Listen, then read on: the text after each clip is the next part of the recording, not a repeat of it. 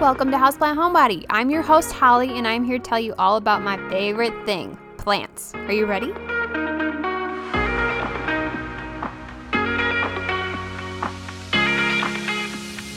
Did you know there's even more than just this podcast? Go check out my website, houseplant-homebody.com for even more and follow me on Instagram, Facebook, or Pinterest at Houseplant Homebody LLC.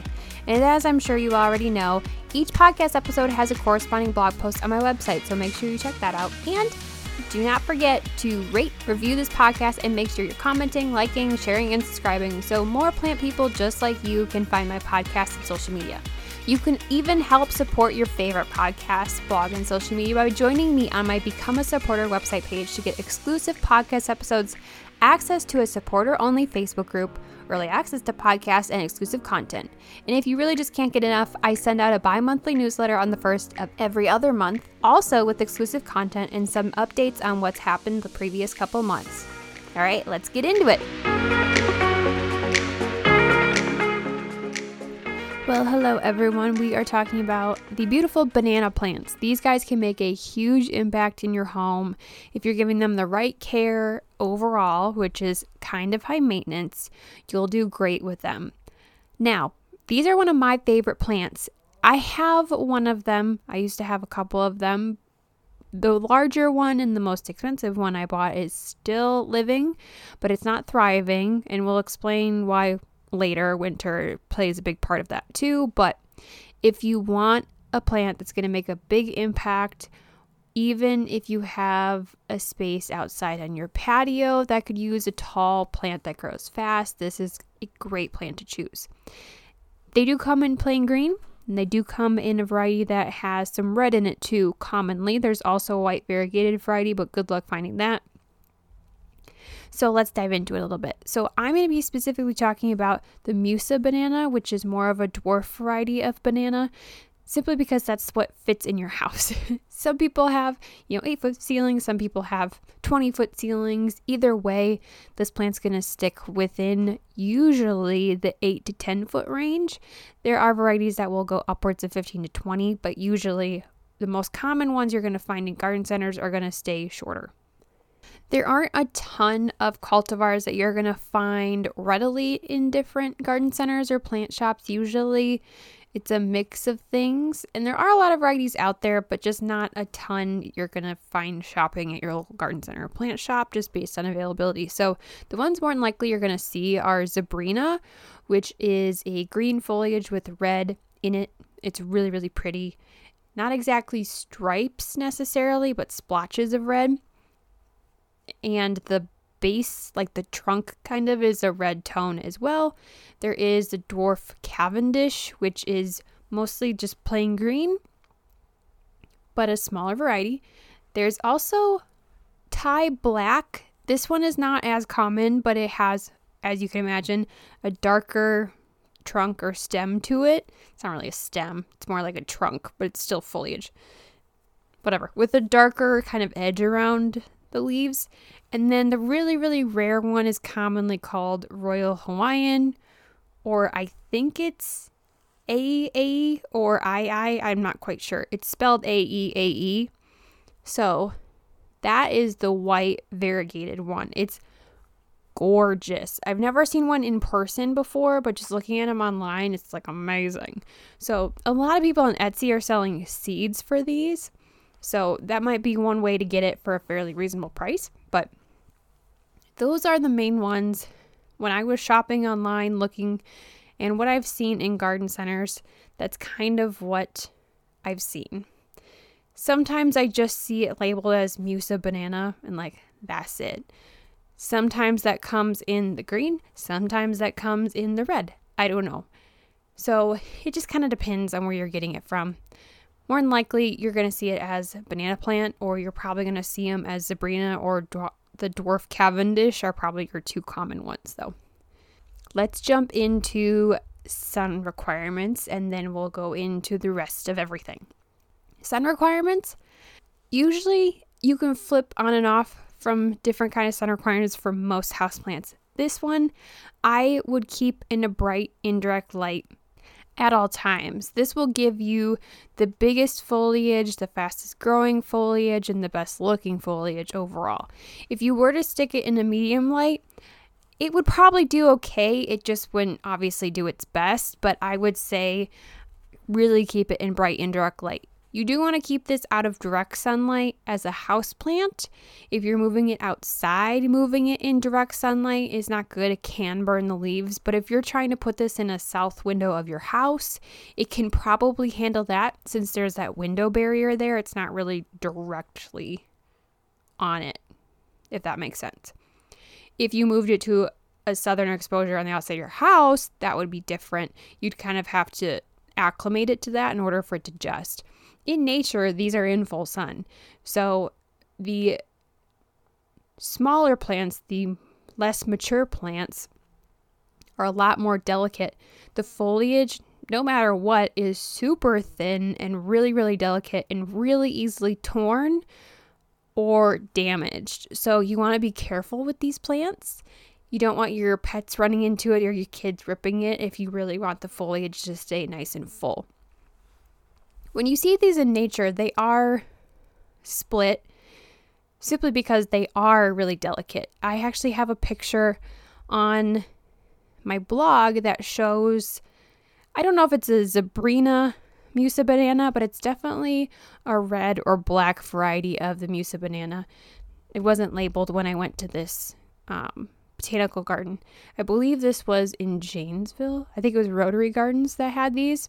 They had the banana plants in the middle of the planter, surrounded by canna lilies, surrounded by lantana. It was really pretty. Anyways, if you want to see what it looks like split, you can go there. But it's very common for it to do that if it's exposed to the elements because of wind and everything. In general, point being, I would keep it in bright indirect light. And I would keep it, if you're putting it outside, keep it out of direct sunlight. Indoors, south or west windows are probably best. All right, let's move on to watering, fertilizer, and propagation.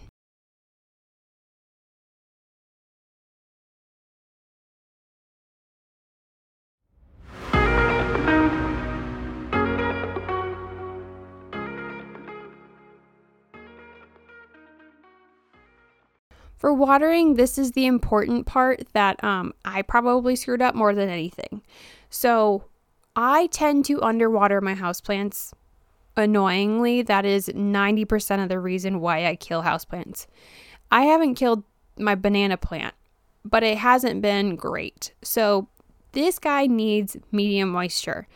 Medium, I would say on the verge of high, but I don't want to put it like that. It's not like a maidenhair fern where it needs to be constantly wet.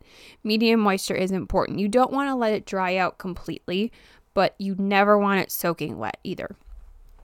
So usually all of the websites say when the first two inches are dry.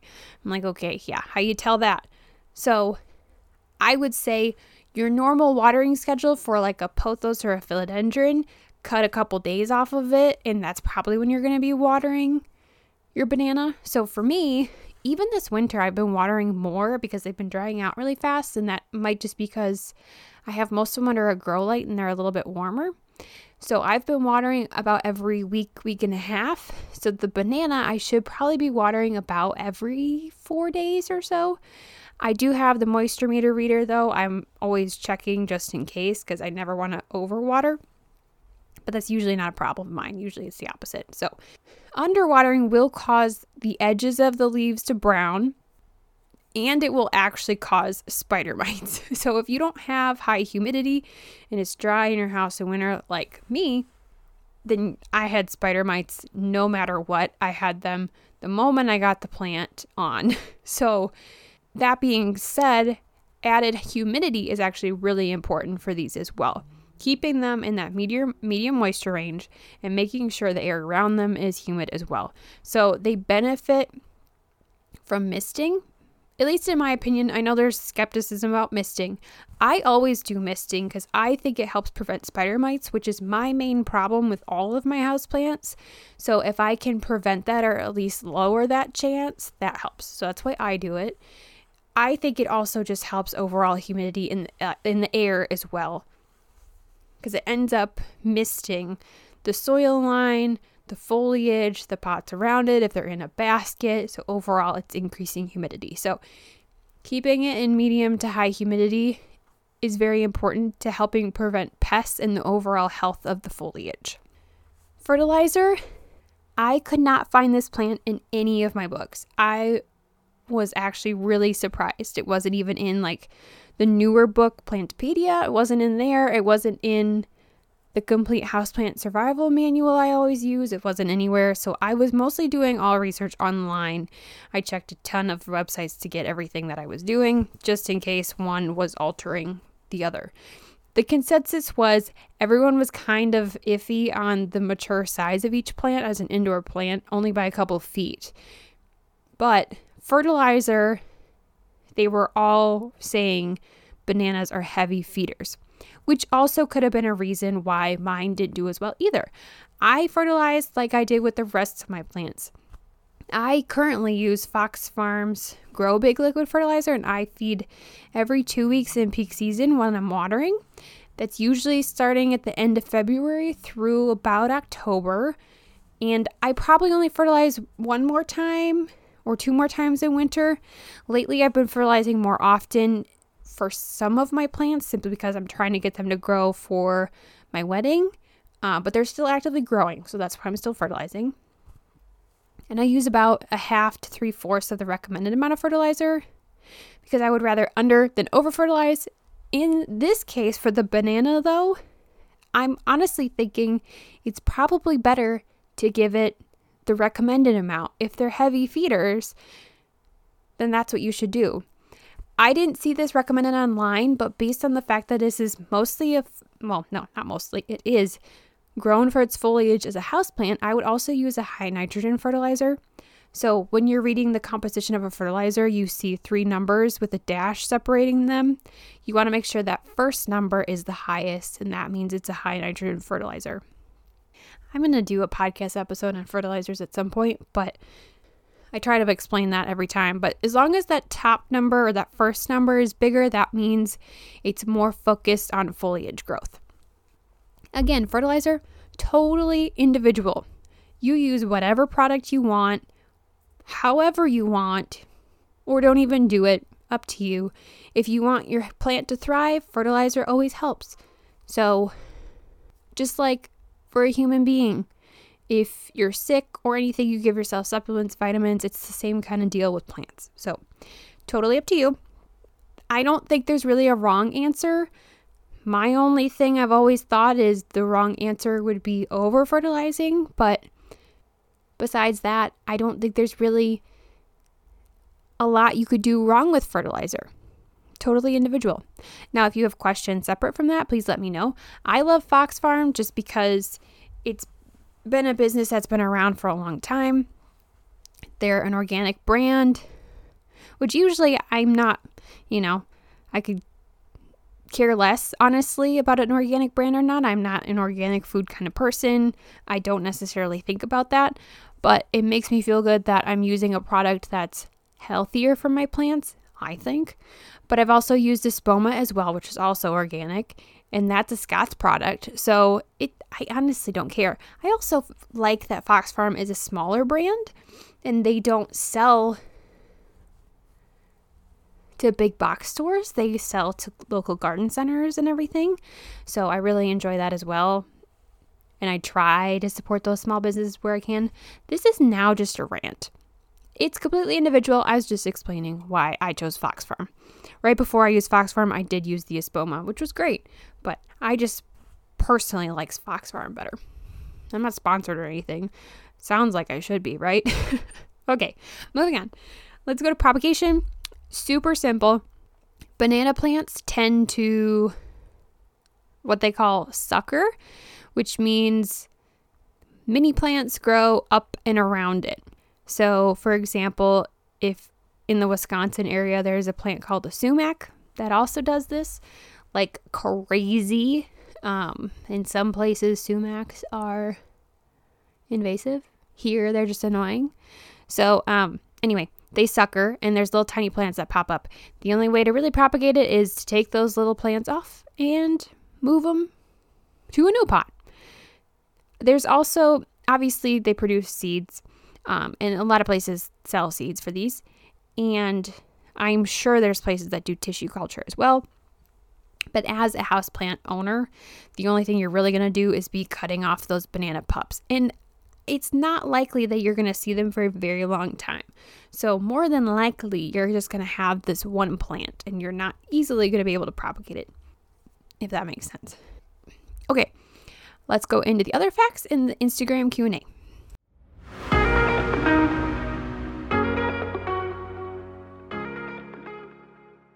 Okay, this banana plant is part of the Musaceae family.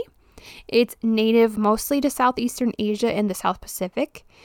And I said this earlier, but the varieties can grow upwards of 20 feet.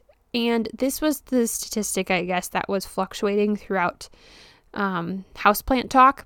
Basically, the Zebrina I saw gets up to six feet at some places. Mostly places were saying between eight to 10. And same with the dwarf Cavendish. Some places were also saying six, but mostly I was seeing eight to 10 feet. The AA or the Royal Hawaiian, I was seeing higher, 10 or 15 feet. So that's going to get a little bigger. A couple websites said 20 feet though, so that might be a little bit larger of a grower. But the Zebrina and the Dwarf Cavendish are going to be shorter. I also want to address the fact that this plant is called banana, and I haven't mentioned the fruit it's supposed to grow. So, actually, they do all produce bananas. And the fun thing is, the variegated one produces variegated bananas, or at least the peel is, which is also cool. But as a houseplant, do not expect it.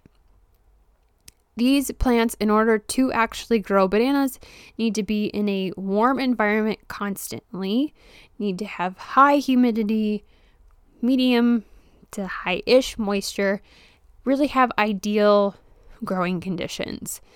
In any kind of cold or dormant state can basically prohibit the bananas from growing if they get cut down. So, like in the winter, I've seen where was I? I think I was at Stoughton Garden Center with my mom or my aunt one time, and I saw them cutting down banana plants. I was like, oh, well, that makes sense if they kind of go dormant. So, at the end of the season, I cut mine down but it did grow a couple leaves. So it doesn't go completely dormant, but it grows really slow in winter. So my point was cutting it down. I saw in a couple websites said that can actually just prevent the plant from producing bananas over time. If you're trying to grow this as a banana plant, you need to have the same light year round. So definitely a grow light on it. You need to have high humidity. You need to be constantly checking watering and moisture more than likely you're going to be buying this plant for the foliage because that's as a house plant that's what it is. As a side note, it does bloom right before it produces the fruit. Usually the blooms are like a white or like a light yellow color, but you won't see them really unless it's going to fruit. So the last little piece of information I have is that banana plants are non-toxic.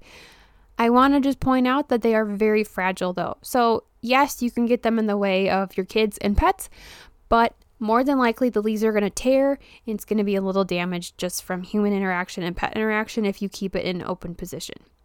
It's totally fine, totally up to you. But I just wanted to forewarn you, it's very, very thin leaves and delicate leaves. Okay, so Instagram Q&A. You all know the routine. On Instagram, I've been posting on my stories if you have questions for the upcoming plant. If you missed the story somewhere but you know what episode is coming up, by the way, if you don't listen to the end of the podcast, you should, because I give some really good information at the end, including what's coming up next. So I'm just saying. Um, anyway, if you know what's coming up next and you missed the story somehow, if you just message me and say, hey, I know you're doing this, can you answer this question in the upcoming episode? Totally can do it. I had one of my followers on Instagram do that for the Begonia podcast, and I just saved her message, so that was great. I did get one question this time and it was Can you get bananas to grow from them in your house? Also, do they really grow bananas? So, my short answer is yes, and yes, but probably not. So, I, we just talked about this too, but I'm going to reiterate in your home, you're probably never going to see bananas. And usually, this plant will not Usually, this plant isn't grown for that. They're not grown for the actual fruit or flower or anything. They're grown for the amazing foliage as a house plant. Now, if you want bananas and you are adamant that, listen, I need this plant because I need my bananas from my own house, you're going to have to put it in the perfect environment, which usually consists of an environment like a conservatory or a greenhouse. So, for example, Chicago Botanical or I guess it's Chicago Botanic Gardens, in their greenhouse, they have banana plants that are fruiting in there. So it's 100% possible to get it, but that greenhouse mimics the environment it's found in in nature. So you really have to mimic those environments in order to get the fruit. And that is the podcast episode, everyone, all about banana plants.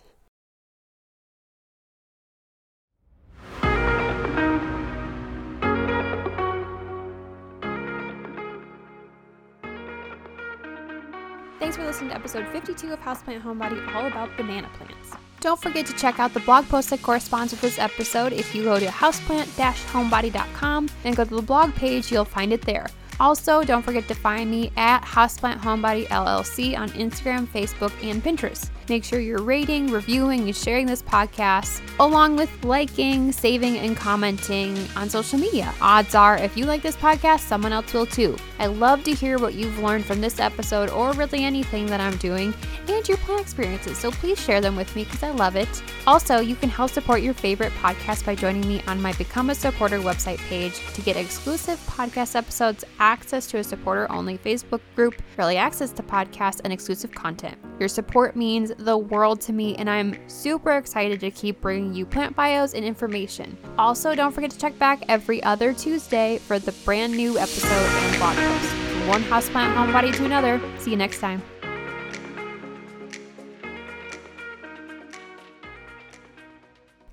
Hi, me again, as always, here in the end to talk about nothing and everything. So, personally, lots of things happening with the plants if you've been following me on Instagram, mostly Instagram because I do a lot of reels which relate to what I'm doing on there, a lot on Facebook too, a lot on stories. Anywho, I have done a lot of plant organizing over the last couple months, and especially in the last month. So I know I mentioned last time that Peter built me a plant shelf and then I put panel lighting on it. That is doing really well. The lights are pretty warm or at least warmer than I thought they would be. So my plants are drying out faster than they used to. Totally fine. But since I'm an underwater, it doesn't bode well for me. so, working on keeping up with that and just double checking those shelves.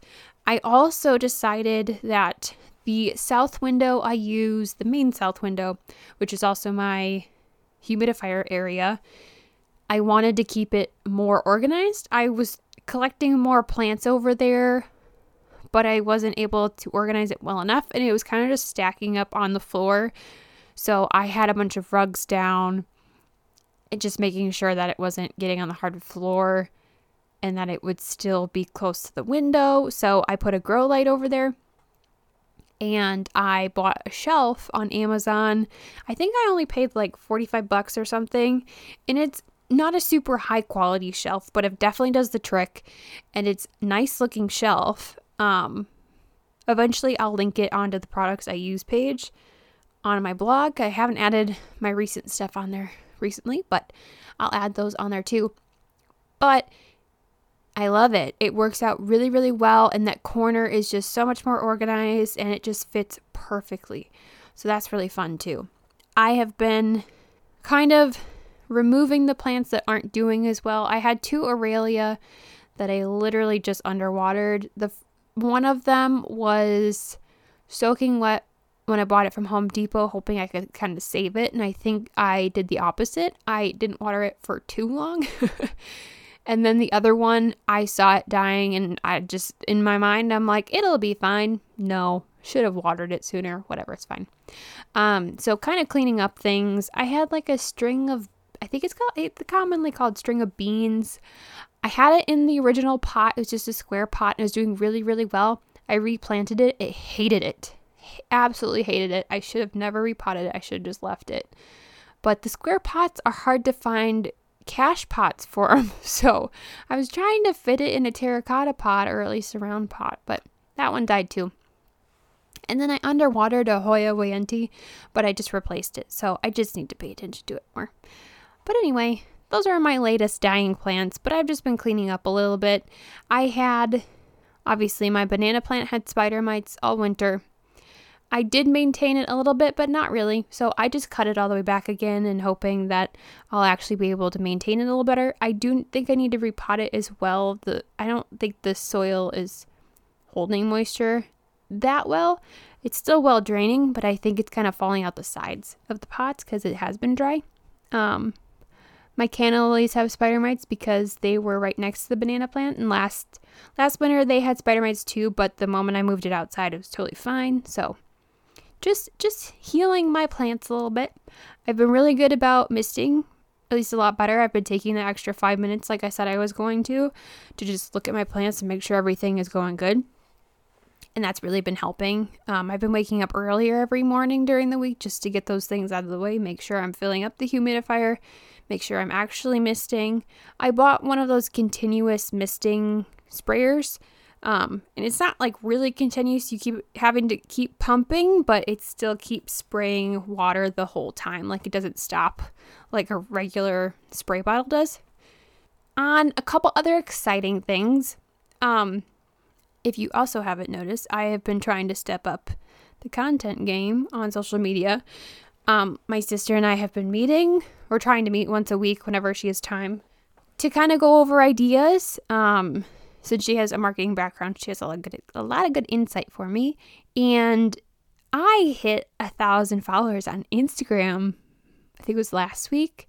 So that's really exciting too, because that's a huge step for me. Um, I know some people are like a thousand, whatever. I have like a thousand friends on my Facebook page. Yeah, no.